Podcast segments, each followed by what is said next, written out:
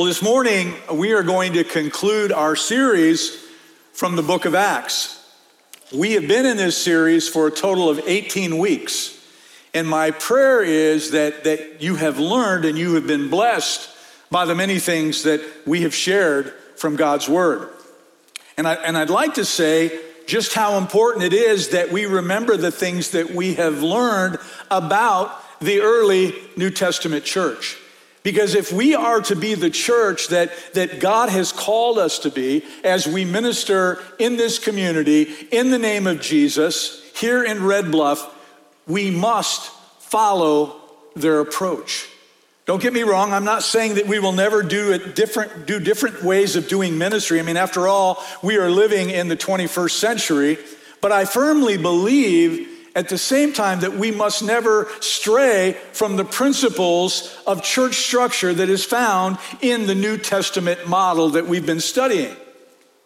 Uh, otherwise, I, I believe that, that we are in danger of forgetting those timeless tasks that God has called us, His church, to fulfill.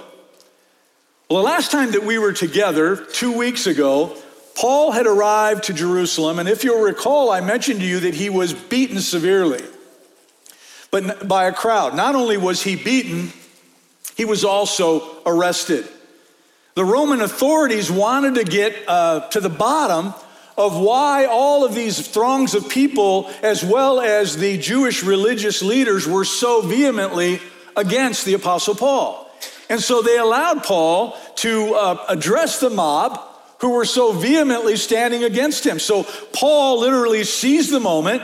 He shared his testimony, including his Damascus Road experience, his encounter with Jesus on the road to Damascus, and he proclaimed that Jesus was the long awaited Messiah. But the crowd cried out, Rid the world of him. He is not fit to live.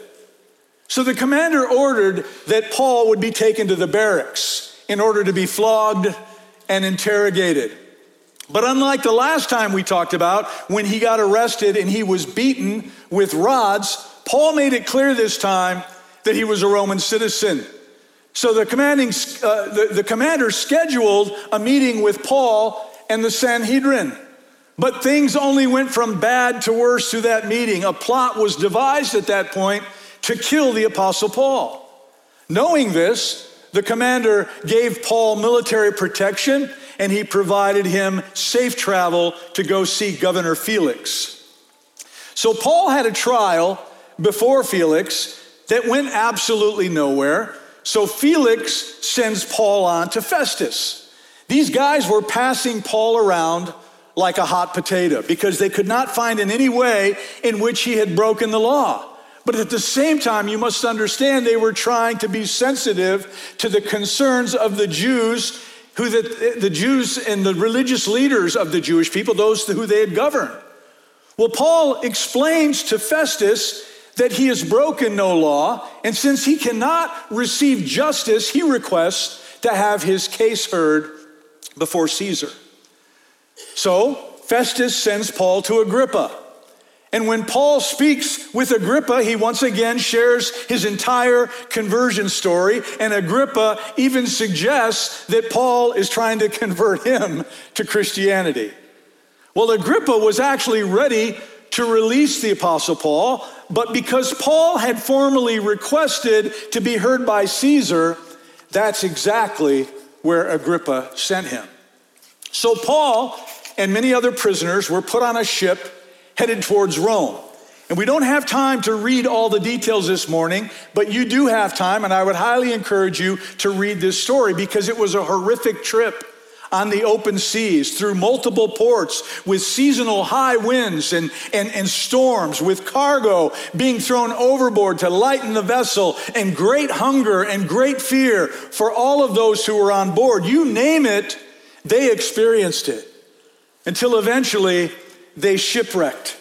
In fact, in Acts 28 1, Luke tells us this once safely on shore, we found out that the island was called Malta. Now, Malta was located about 50 miles south of Sicily. It was a rugged island about 18 miles long and about eight miles wide. In Paul's day, the island's name was actually Melita, which was a Canaanite word for refuge. Luke refers to the residents of this island in Greek as natives or as barbaros. It's a word where we get our word barbarian. In fact, your Bible may even use that word uh, in its translation in the very first verse, verse 1. But this doesn't mean that these islanders were barbarians. You see, the, the Greeks of that day called anyone barbarian if they spoke any language other than Greek. They did this because to them, other languages sounded like a cacophony of sounds in which they couldn't distinguish any words. Kind of sounds like me with my hearing problem, doesn't it? Yeah, I, I have a hard time hearing sometimes low talking conversations. I, just a bunch of sounds to me. I'm working on it. I've got some aids. I just got to put them in my ears, I guess. It's a pride issue, apparently. I'm, I'm working on it, okay? In fact, they thought the noises that other people made speaking other languages sounded like a variations of the sound barbar. Hence the word barbaros. And I point this out to you because I want you to understand that the people who lived on this island were anything but barbarians. They were good people. In fact, they helped Malta to live up to its name as a place of refuge because they were, uh, uh, they were very compassionate towards Paul and his fellow castaways. Look at Acts 28 2, it'll be up on the screen. Luke tells us this The islanders showed us unusual kindness. They built a fire and welcomed us all because it was raining and cold. You'll also look at 20, verse 20, uh, chapter 28, verse 10. Luke goes on to say this They honored us in many ways. And when we were ready to sail, they furnished us with the supplies we needed. So for the next three months, the Maltans took care of Paul and his companions by feeding them, providing them shelter, and no doubt clothing for them to wear. Basically, they helped these people to recuperate from their near death ordeal out on the sea. And this helped them to prepare for their final leg of their journey while they rested on Malta and waited for the winter storm season to pass by so they could finally move on and get to Rome. But please understand, these months on the island were not like a vacation for Paul. I mean, he, I mean, he didn't spend all of his time sipping coconut juice under palm trees on the beach. He used it as a time to minister to the Maltans themselves. For example, the head of the, the Roman government in Malta was a man named Publius. In fact, if you look at Acts 28, verses 7 and 9, it says this There was an estate nearby that belonged to Publius, the chief official of the island. He welcomed us to his home and showed us generous hospitality for three days. His father was sick in bed, suffering from fever and dysentery. Paul went in to see him and, after prayer, placed his hands on him and healed him. When this had happened, the rest of the sick on the island came and were cured. So these were busy months of compassionate ministry for the Apostle Paul that I am sure opened the door for Paul to share the gospel message of Jesus Christ. And you can be assured that he took full advantage of every opportunity he was given. Well, when the early spring finally arrived, the weather grew favorable, and so Paul and the prisoners boarded another Alexandrian grain ship, and they finally began on their final leg of their journey to Rome. So if you'll take your Bibles, if you don't already have them open, go to go with, to, to, Acts chapter 28. If you don't have a Bible, there's one in the pew pocket in front of you, or the, the uh, scriptures will be up on the screens behind me, and you can follow along. I'll be reading from the New International Version, and we will start at verse 11. The scriptures say, After three months, we put out to sea in a ship that had wintered in the island. It was an Alexandrian ship with the figurehead of the twin gods Castor and Pollux. Now, let me explain something. Castor and Pollux were names of the twin sons of Zeus, one of the gods they worship, and they were revered as protectors of men on the sea. And because of this, many Roman ships bore their image as a plea for safety while they were out on the waters. On to verse 12. We put in at Syracuse and stayed there three days. From there, we set sail and arrived at Rhegium. The next day, the south wind came up, and on the following day, we reached Puteoli. There, we found some brothers and sisters who invited us to spend a week with them, and so we came to Rome. Now, I want you to try to understand how Paul must have felt at this point in time. Finally, having made it to Rome, since Paul has wanted to preach the gospel there for quite a few years. Earlier in the book of Acts, he said, I had, After I have been to Jerusalem, Macedonian, and Achaia, I must visit Rome also. And in Romans chapter 1, he had also said, I am so eager to preach the gospel to you who are at Rome. So, for years of not being able to get to Rome, Paul chose to do the next best thing. He wrote the believers there. Kind, he kind of became a, a long distance uh, friend with these people, sort of like an international pen pal, if you will. He heard about them through mutual acquaintances, and in admiration of their courageous faith, he had written them a letter. It was his doctrinal masterpiece that you might be familiar with, the Epistle of Paul to the Romans. And now, after this harrowing journey on the high seas, Paul finally arrives to meet them face to face. And I'm certain that he was thrilled at that moment, but these Roman believers were equally as excited to finally meet Paul. In fact, many of them journeyed several miles down the famous Appian Way to greet him. Let's move on to verse 15. It says, The brothers and sisters there had heard that we were coming, and they traveled as far as the Forum of Appius and the three taverns to meet us. At the sight of these people, Paul thanked God and was encouraged. When we got to Rome, Paul was allowed to live by himself with a soldier to guard him. Three days later, he called together the local Jewish leaders. When they had assembled, Paul said to them, My brothers, although I have done nothing against our people or against the customs of our ancestors, I was arrested in Jerusalem and handed over to the Romans. They examined me and wanted to release me because I was not guilty of any crime deserving death. The Jews objected, so I was compelled to make an appeal to Caesar. I certainly did not intend to bring any charge against my own people. For this reason, I have asked to see you and to talk with you. It is because of the hope of Israel that I am bound with this chain. They replied, We have not received any letters from Judea concerning you, and none of our people who have come from there has reported or said anything bad about you but we want to hear what your views are, for we know that people everywhere are talking against this sect. Of course, he's talking about Christianity here.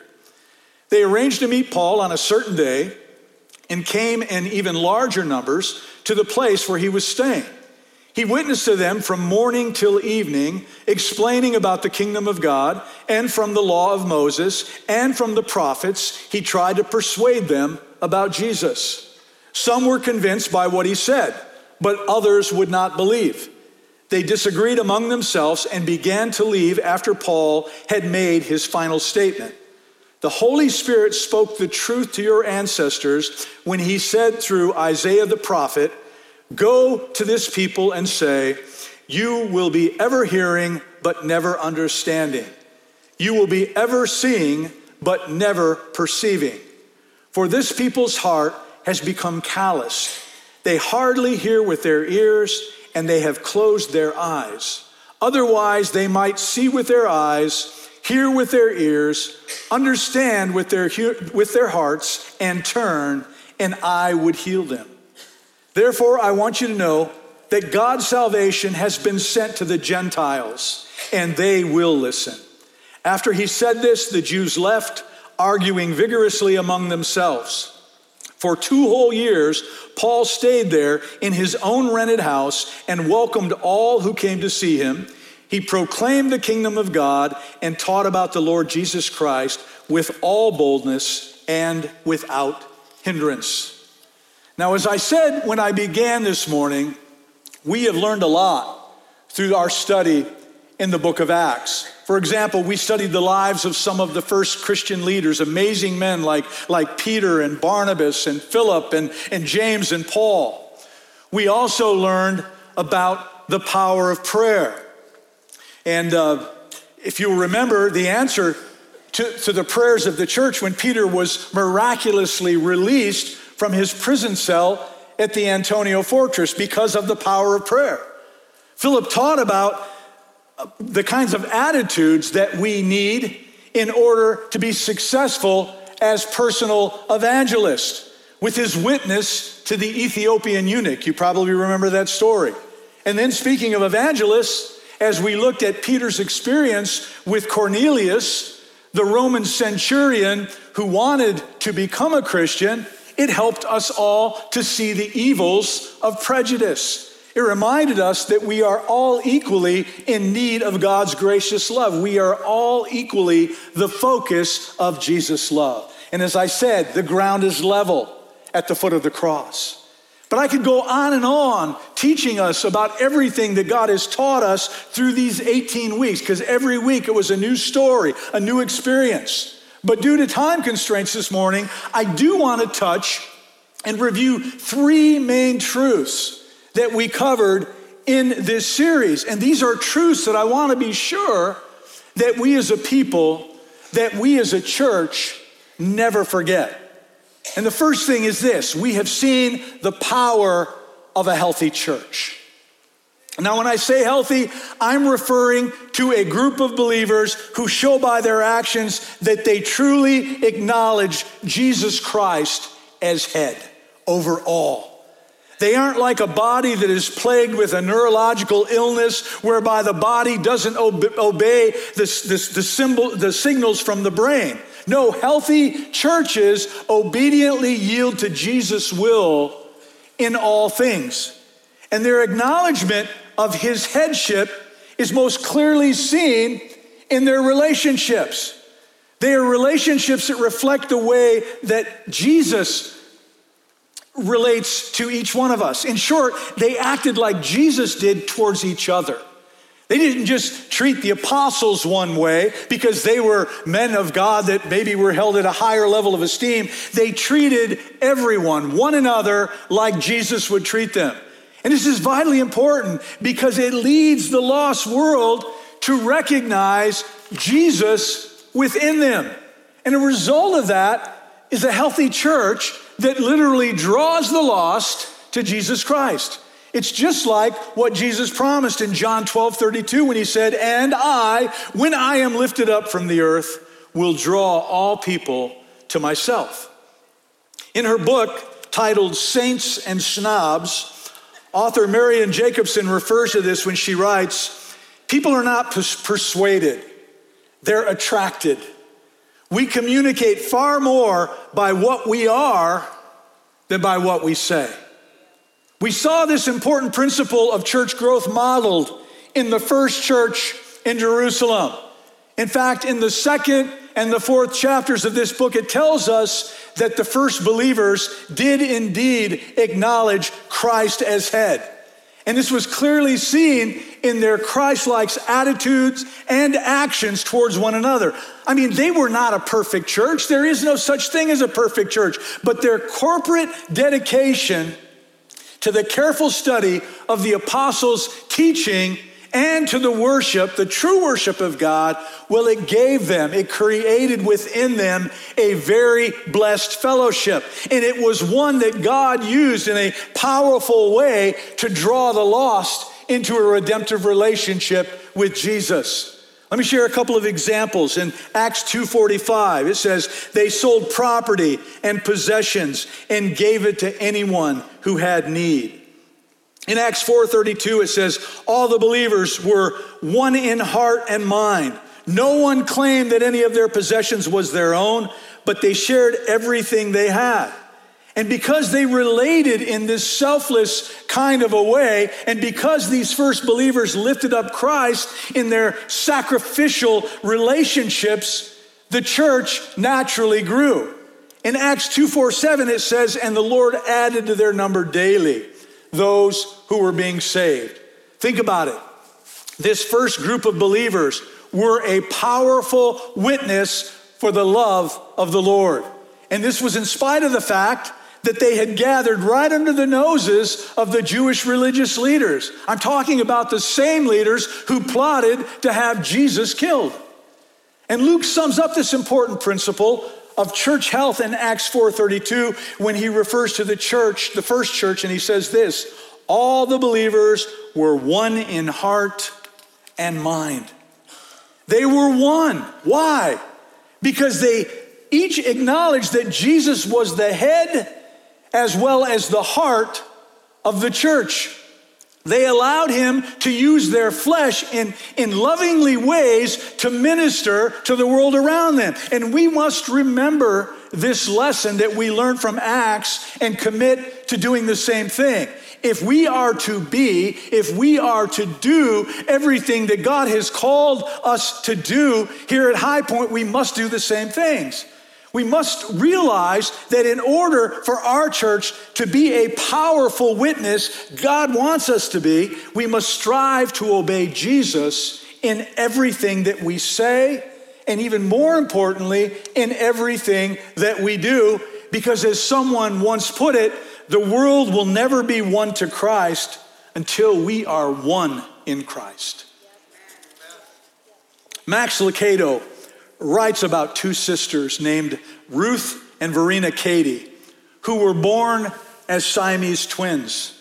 And he expresses how clearly this oneness was represented through their daily lives. If you'll allow me to read you a section from his book, he says, Since their birth in 1984, they have shared much, just like any twins. They have shared a bike, a bed, a room, and toys. They've shared meals and stories and TV shows and birthdays. They shared the same womb before they were born and the same room after they were born. But the bond between Ruthie and Verena goes even further. They share more than toys and treats, they share the same heart. Their bodies are fused together from the sternum to the waist. Though they have separate nervous systems and distinct personalities, they are sustained by the same singular three chambered heart. Neither could survive without the other. Since separation is not an option, cooperation becomes an obligation. They have learned to work together. Take walking, for example. Their mother assumed they would take turns walking backwards or forward. It made sense to her that they would alternate, one facing the front and the other the back. But the girls had an even better idea. They learned to walk sideways, almost like dancing, and they dance in the same direction. They've learned to make up for each other's weaknesses. Verena loves to eat, but Ruthie finds sitting at the table too dull. Ruthie may eat only a half a cup of fruit a day. No problem, her sister will eat enough for both of them. It's not unusual for her to have three bowls of cereal, two cups of yogurt, and two pieces of toast for breakfast. Ruthie tends to get restless while her sister eats and has been known to throw a bowl of ice cream across the room. This could lead to discipline for her, but it also has consequences for her sister. When one has to sit in the corner, so does the other. The innocent party doesn't complain. Both learned early that they are stuck together for the good and for the bad. I think that this story gives us a great picture of what the local church should be like. We are to be very much like one body, united in love, as we faith face both the good and the bad things in this life. Like these twins, we are here to bear one another's burdens. We are to look at one another and say, if you've got a problem, I've got a problem. If you're hurting, that means I am hurting as well. Like these two girls, we literally walk through life together, pooling our strengths in a way that makes up for our weaknesses. And we have many, don't we? Yes, we do. We do this because, like the Cady twins, We have the same Father. We have the same head. We have the same heart. You see, Jesus' heart beats here among us, here at High Point, and it is a heart for the lost sheep in our community. As long as we remember this number one principle, as long as we work in response to Jesus' will, as long as we, we strive to be of one mind and one heart, then, like the early church in Jerusalem, we will be a powerful church. We will be a church that God uses to do amazing things in his, for his kingdom. We will be a church that draws lost people to Jesus Christ. Write this down and etch it into your brain because we must never forget this truth that the book of Acts has taught us. Well, the second thing that we've learned about this study in the book of Acts is we have learned a great deal about the power of the Holy Spirit. The best illustration of this is seen in the lives of the disciples themselves. I mean, there is no way on their own that they would have been capable to fulfill the task that Jesus had given them in Acts 1 8 when he said, But you will receive power when the Holy Spirit comes on you, and you will be my witnesses in Jerusalem and in all Judea and Samaria and to the ends of the earth. From a purely human standpoint, it was ridiculous to think that those 11 men who were fearfully hiding behind closed doors in the upper room could be his witnesses in Jerusalem, much less in Judea or Samaria or to the uttermost parts of the earth. I mean, their courage was just too weak. If you recall, they didn't do so well in the hours and in the days surrounding Jesus' arrest and crucifixion. They fled in 11 different directions. Only John came back. And they not only failed in their public witness, but they failed in their private loyalty. They failed in their personal faith. The best example of this was seen in the behavior of their leader, Peter, who you know vehemently even denied knowing who Christ was. Plus, there were things that these men and women still did not understand about the kingdom of God, even after 40 days of instruction at the feet of our Savior, our risen Savior, after his resurrection. I mean, there was no way on their own that this t- ragtag group of, of common men could fulfill Jesus' commission. And yet, our study shows that they did exactly that. And how did they do that? Because the power of the Holy Spirit was in them. They were able to do this because they received the power and they received the guidance and the wisdom from the source, the source, the Holy Spirit of the living God. His spirit was living inside of each one of them, and his power was at, his dispo- at their disposal, and they were able to turn the world upside down. In fact, Many have suggested that a better title for Luke's book would be The Acts of the Holy Spirit, because it is a record of what the first Christians were able to accomplish as they were empowered by the indwelling Spirit of God. Well, the same Holy Spirit power, High Point, is available to you today in the 21st century. It is available to each and every Christian. When we repent of our sin and we ask Jesus to become the Lord of our life, He does. And from that point on, just as Jesus promised in Matthew 28 20, and surely I am with you always, even to the end of the age. So, as Christians, and when you think about the Holy Spirit that indwells us, we can relate to a famous quote from Ralph Waldo Emerson when he said, What lies behind us and what lies before us are tiny matters to what lies within us. Do you think he knew what he was talking about when he said that? I don't know if he was a Christian or not, but if he did, he understood the power of God's Spirit in us. And furthermore, never forget what 1 John 4 says Greater is he who is in you than he that is in the world. And doesn't it also say somewhere like maybe Ephesians 1:19 how tremendous is the power available to us who believe in God? Yes, it does. It says that. you know, too many local churches fail to do anything significant for God because they ignore the instructions from our Lord. What I mean by that is they only attempt to do things that they know they can do in their own power. If we as a church do things that are only available through our own power, we are sunk. We will never be a New Testament church that God called us to be. And, and so, churches today don't ever try anything significant out of fear of failure.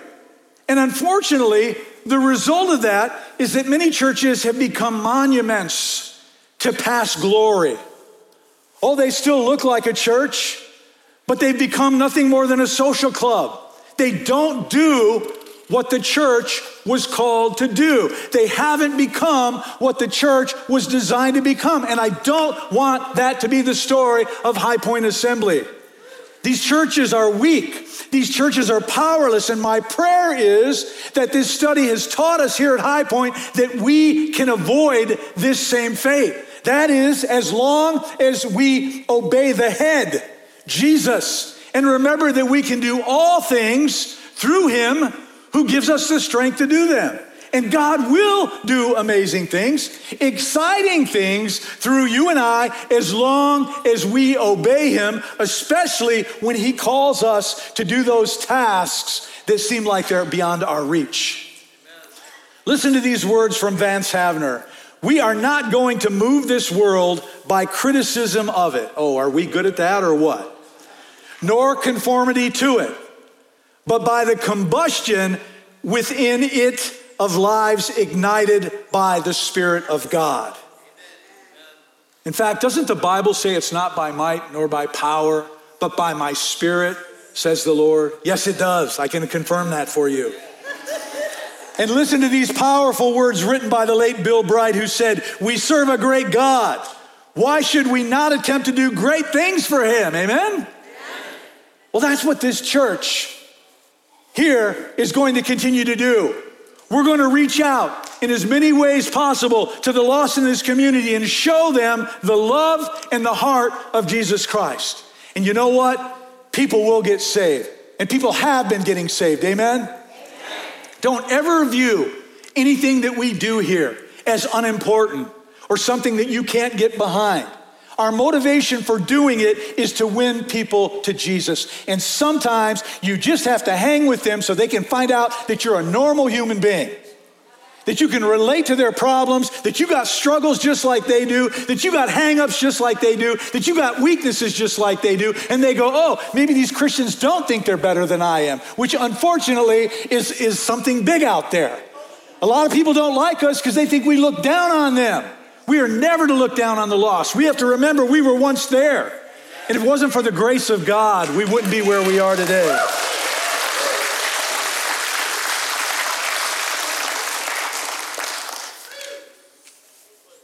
The third major point from the book of Acts is we have learned the unstoppable power of the gospel, the gospel message of our Lord and Savior Jesus Christ. In our survey of this book, we have clearly seen, in spite of repeated persecutions, in spite of continued opposition by many of the Jewish religious leaders, including the ones who met Paul here in Rome, in spite of hardship, of, of storms and shipwrecks, in spite of a poisonous snake bite that Paul received while building a fire when he first landed in Malta and he shook it off and it didn't even affect him. In spite of all of this, the good news of the gospel spread just as Jesus said it would spread to Jerusalem and to Judea and to Samaria and to the uttermost parts of the earth. And it did so in such a way that by the time we get to Acts chapter 28, Christianity has become a world religion. It has. And all of this shows us that just as Jesus said in Matthew chapter 6, nothing will stop the spread of the gospel. Not even, he said, the gates of hell will prevail against it. And we see a perfect example of this here in chapter 28 when Paul is under arrest. He is confined to, to an apartment or a, a home, chained 24 hours a day to a Roman soldier, a member of the crack Praetorian Guard. Now, you might think that this small inconvenience might stop Paul from doing what God had sent him to Rome to do in the first place to share the good news of the gospel, but it didn't. And one thing you have to understand about the Praetorian Guard is that they were not just your run of the mill soldiers. They were the very elite imperial guard of Rome. They were like the best of the best Marines. They were like special forces, these guys. This unit had been founded by Roman Emperor Augustus himself, and it consisted of 10,000 hand picked soldiers. Again, they were the best of the best. They were literally the military power behind the throne.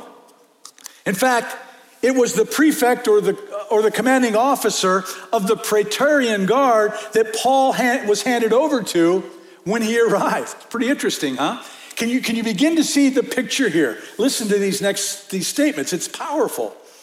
24 hours a day, in six hour shifts each, one of these select soldiers was chained to the Apostle Paul. They were forced to be with him. They heard all the conversations Paul had with his visitors when he discussed spiritual matters. They listened as he dictated his epistles. And you must remember during those two years in that place, Paul wrote Philippians, Colossians, and Philemon. And every one of those words was heard by one of the soldiers in that unit. They were consistently bound to this man who prayed without ceasing. You talk about having a captive audience. I like what Warren Wiersbe writes. He says, Little did the Romans realize that the chains they affixed to his wrist would release Paul instead of binding him. So, Paul's experience shows us that nothing can stop the gospel, not even imprisonment, because God uses an opportunity for the gospel message to penetrate into the ranks of the most powerful men within the, that empire and from them into the city of Rome, and then from Rome to other soldiers that were stationed all over the world. And perhaps Paul even winked at the guard he was chained to when he wrote in Philippians 1:13, "It has become clear throughout the whole palace guard that I am in chains for Christ." And he winks at the guy. I can just see that that happening. But the Praetorian Guard were not the only group of people that Paul's arrest and confinement gave him contact with. It also gave him access to the officials of the emperor's court.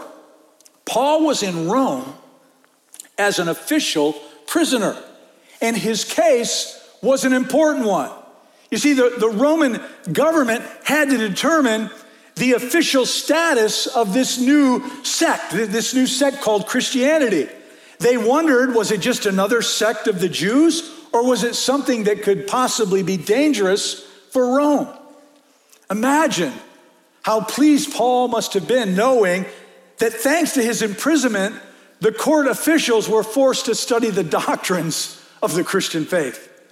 Perhaps he remembered God's promise found in Isaiah 55 11 My word will not return to me void, but will accomplish what I desire and will achieve the purpose for which I sent it.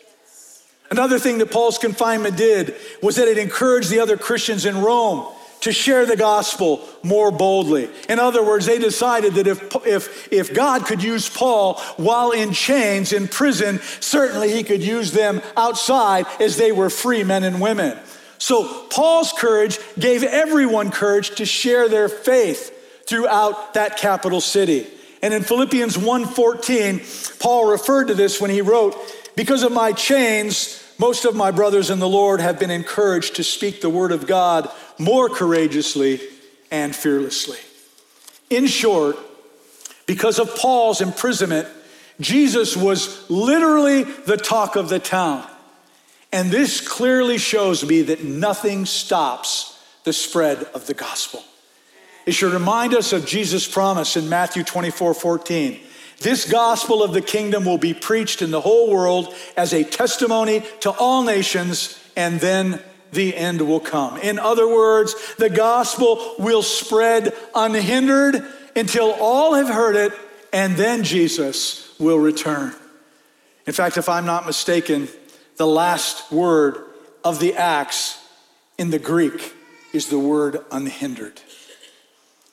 So I guess the question that we need to ask ourselves is will we decide to be a part of this or will we decide to sit on the sidelines? Will we join God in telling the whole world of his love in sending Jesus? Will we accept the challenge of leading someone to the cross in order to receive salvation? These are all things that you and I, as believers in Jesus, must reconcile in our hearts. But even more importantly, we must play an active part in pursuing them as followers of Christ. Well, perhaps you might be wondering what happened to Paul, because Luke doesn't tell us. But by using historical records and tradition and other scriptures, we can piece together the story of the rest of his life. In the end of his two year term in Rome, he was finally released from his confinement. Apparently, he did appear before the emperor. And guess what? His case was dismissed. The letter of Titus tells us that he went back to the island of Crete, where he left Titus in charge of organizing the ministry there. Paul also visited Ephesus again, leaving Timothy to lead that flock. It is also very likely that he went to Spain because he had always hungered to do that. Many scholars even think he took the gospel as far as to Britain. In any case, it's clear that eventually Paul was arrested again. You see, in AD 64, Nero suddenly slammed shut the door of religious freedom in Rome. Insane, he was an insane man, he was infamously cruel, he blamed the Christians for a terrible fire in Rome that he himself had ordered to be set. And in doing so, he ignited a, a, a, vicious persecution of the Christians there. And Paul, no doubt, was arrested as a part of this and dragged to Rome once again as a prisoner. This time, however, instead of being allowed to, to live in a hired home, he was thrown into a dark and dingy dungeon of a prison cell. It was the Mamertine prison, which, by the way, still exists in Rome today. And in, this, in that cell, he wrote letter to Timothy, a letter that reflected the conditions of what he was dealing with. The conditions were so cold, so dark, so dank that, that he asked Timothy to bring him a winter coat. And finally, according to tradition, he was let out of his cell one day in the early spring of AD 67 and taken outside the walls of Rome. They marched him to the third milestone on the Ostian Way, to a little pine wood in a glade of the tombs known as Tre Fontane. And there the Apostle Paul kneeled down, and a sword severed his head from his body. And at that instant, the Apostle Paul went home to be with the Lord. I get emotional because I know how far I am from Paul. I get emotional when I see that kind of courage.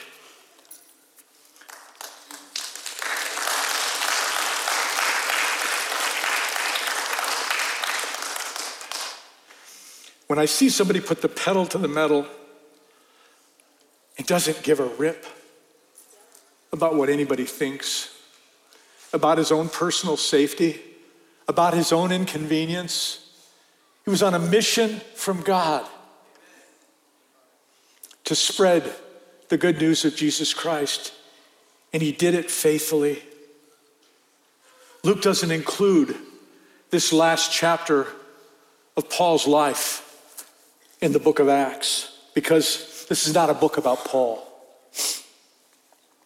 It's rather a book about the spread of the gospel. And it has continued to spread unhindered far long after his death. You see, church, Acts is literally an unfinished book. It's a book that Christians like you and me we're continuing to write each and every day. Remember, the literal Greek translation of the title of this book, Acts, is Acts of Apostolic People. There is no definite article, just Acts, as if there are more Acts to come. And there are. Because we as Christians, you and me, we are apostolic people. Apostolic is defined as to walk in the ways and teaching of Jesus the way the apostles did. We are to be like Peter. We are to be like Paul. We are to be like the others. We are to be people who know Jesus personally in a redemptive relationship. And we bear personal witness to his presence and his power and his activity in our lives. You and I are living out subsequent chapters of the acts of apostolic people, sharing the gospel as we go about our daily lives. And we will continue to do so until Jesus takes us home when he raptures his church. So this book does not have an end. In fact, as we read the final verse, we have come not to an end, but just to the end of the beginning. When Luke says this about Paul as a tribute to you and I and every other follower of Jesus Christ in Acts 28 31, he proclaimed the kingdom of God and taught about the Lord Jesus Christ with all boldness and without hindrance. Scott, will you come forward and the team and help me to close this down? I'd like you all stand to your feet if you would. I want as best as you can to think about the family member, the work associate, the neighbor, the dear friend, the owner of the business that you frequent regularly, the people that you know who need Jesus. And I would ask you, I guess more importantly, I would challenge you to begin a new chapter of Acts within your own life right now and ask God to give you direction on how and when you might have a conversation with them about Jesus. And at the same time, that you would commit to always listen to the voice of the Holy Spirit when He speaks to you. And when I say that, I don't, I don't always mean an audible voice, it's just impressions that the Holy Spirit will give you to act upon. And also that you would pledge to trust in and rely on the power of God's Spirit that inhabits you instead of your own, because we all know we don't have it in us on our own. Decide right now, here and now, that you will act when God tells you to act. Like young Samuel, say these words Speak, Lord, for your servant is listening. And you personally, you start to fulfill the Great Commission in your own circle of influence. We all have a circle of influence. People who you've earned the right to talk to, people that you've earned the right to have a God kind of a conversation with because you've poured into their life. You're not a threat to them, they will listen to what you have to say. I, am astonished at how many times people will come to me and say, Would you lead my friend to the Lord? And, and I scratch my head and I go, why do I need to lead them to the Lord? Well, you're a pastor, and so are you. In fact, the truth is, I probably have a worse chance of leading them to the Lord as a complete and total stranger than you would as a dear, devoted friend.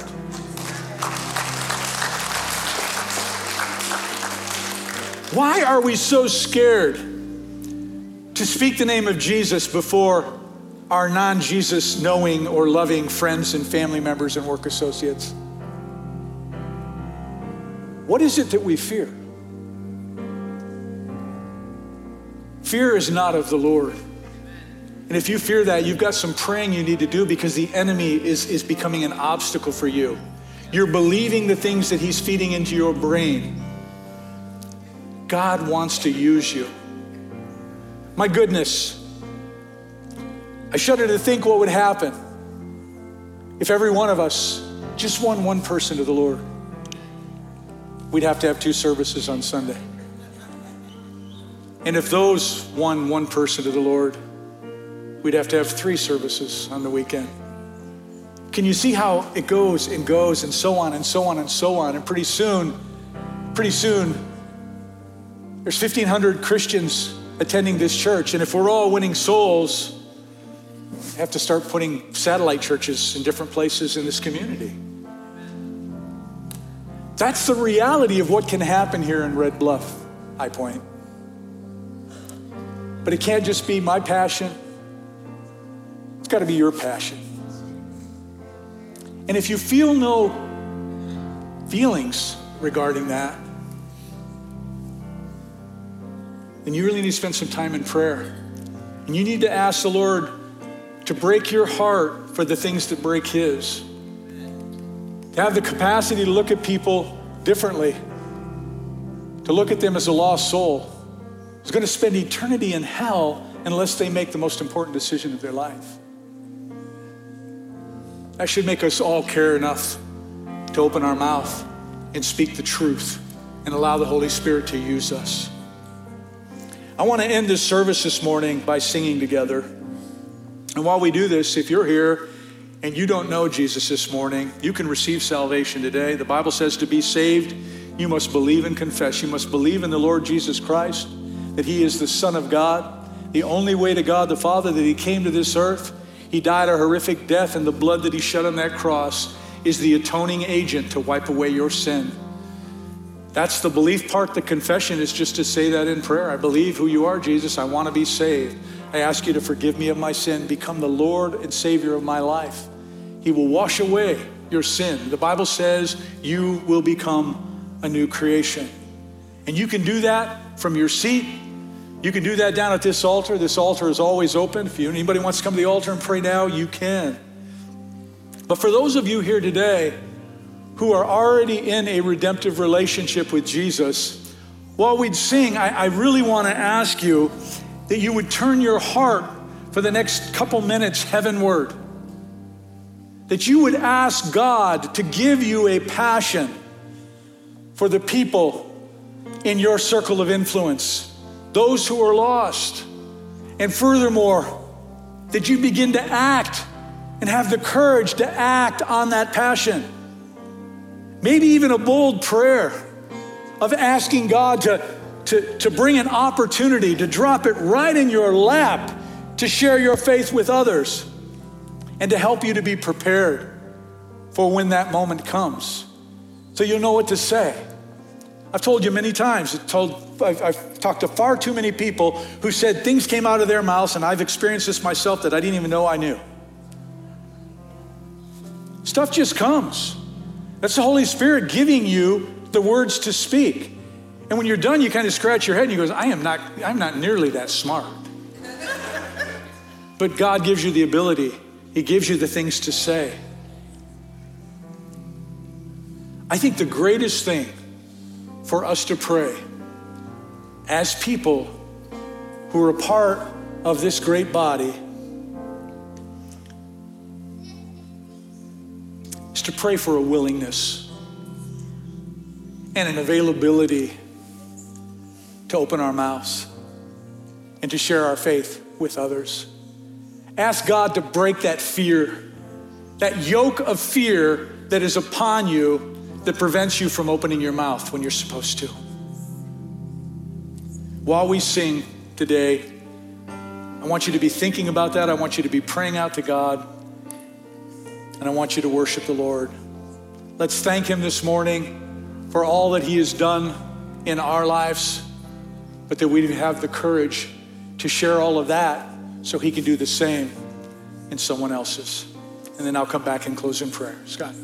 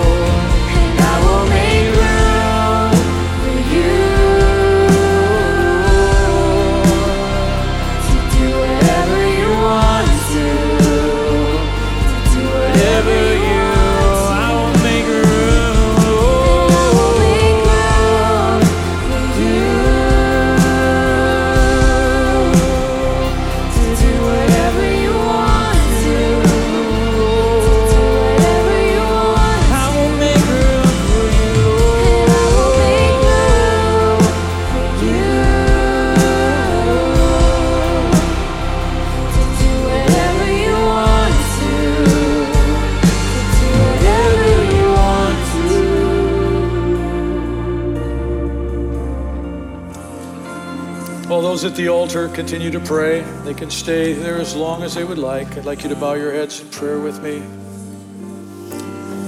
Father, we thank you for your word. Thank you for the book of Acts, for the instruction, for the examples. Father, you show us what it takes to spread the message of Jesus Christ. My prayer is that this church would be a church full of people who do just that. We continually spread the good news of Jesus Christ. Father, I pray against fear.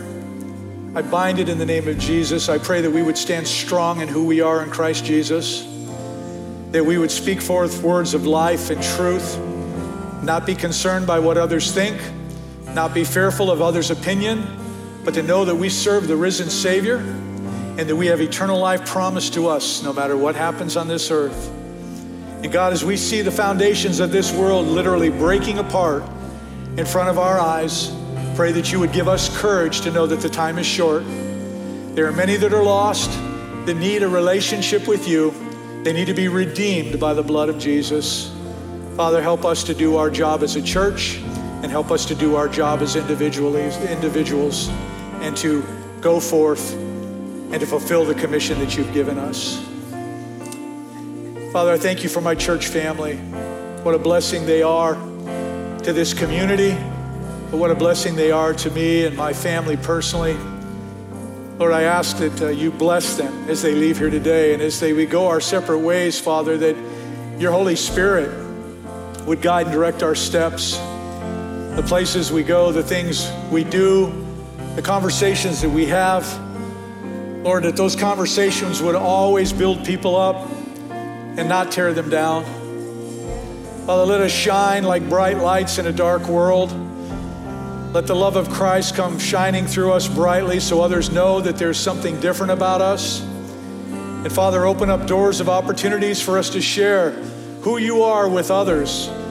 And most importantly, Lord, give us the courage to walk through those doors when you open them and to boldly proclaim who you are and what you've done in our lives and to express why they need Jesus in their own life.